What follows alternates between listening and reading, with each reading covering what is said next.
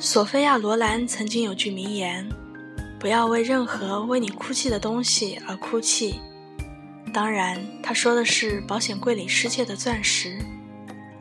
而西方谚语中也有“不要为打翻的牛奶而哭泣”这样的话，基本上都是讲得失心的。大家好，这里是荔枝 FM 幺三七四七幺。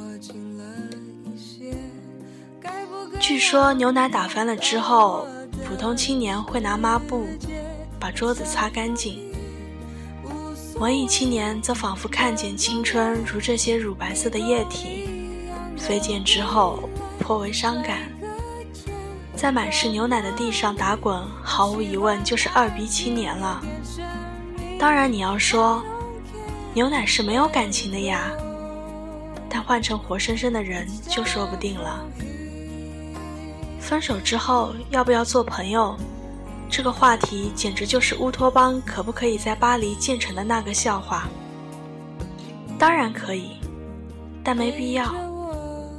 何况，并不是所有人都是和平分手的，有的是鸡毛狗血的言情剧，掺杂了欺骗、背叛桥段的分手，总有一方会受伤害，爱转恨。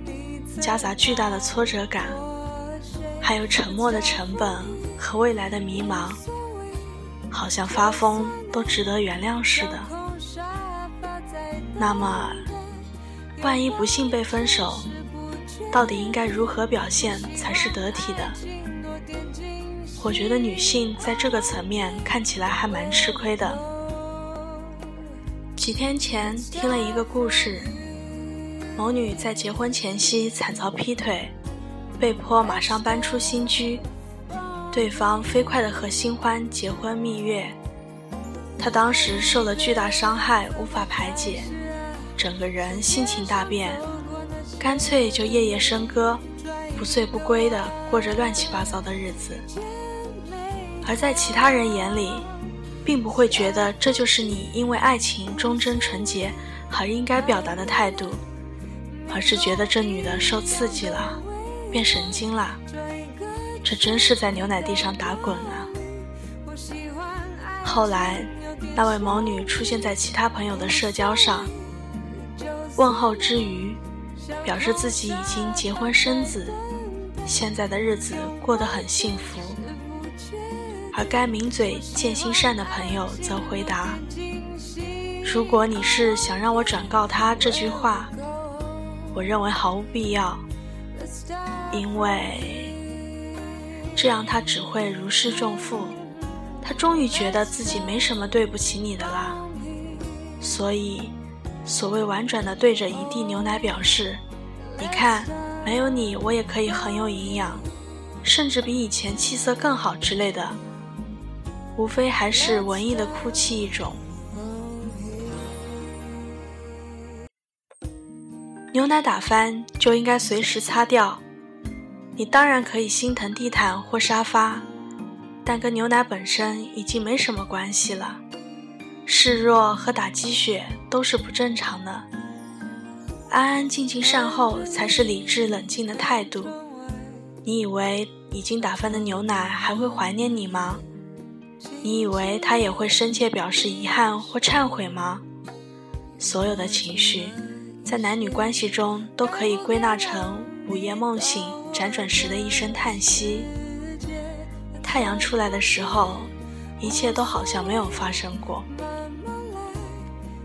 所以，把自己的生活擦洗干净吧，归于平静。该哭泣、追忆、缅怀，也都是午夜叹息。可是那种姿态。就应该好像你从厨房拿出一条抹布一样正常。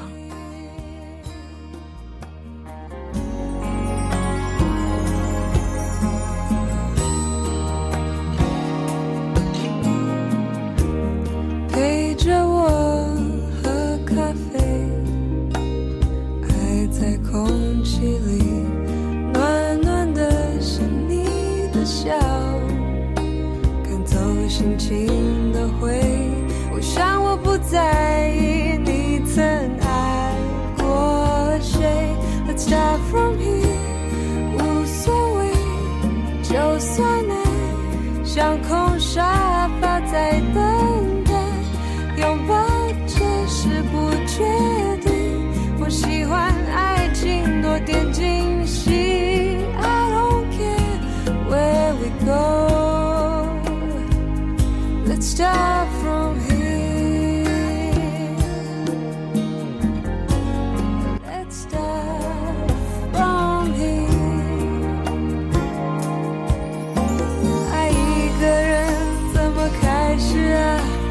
街上走过那些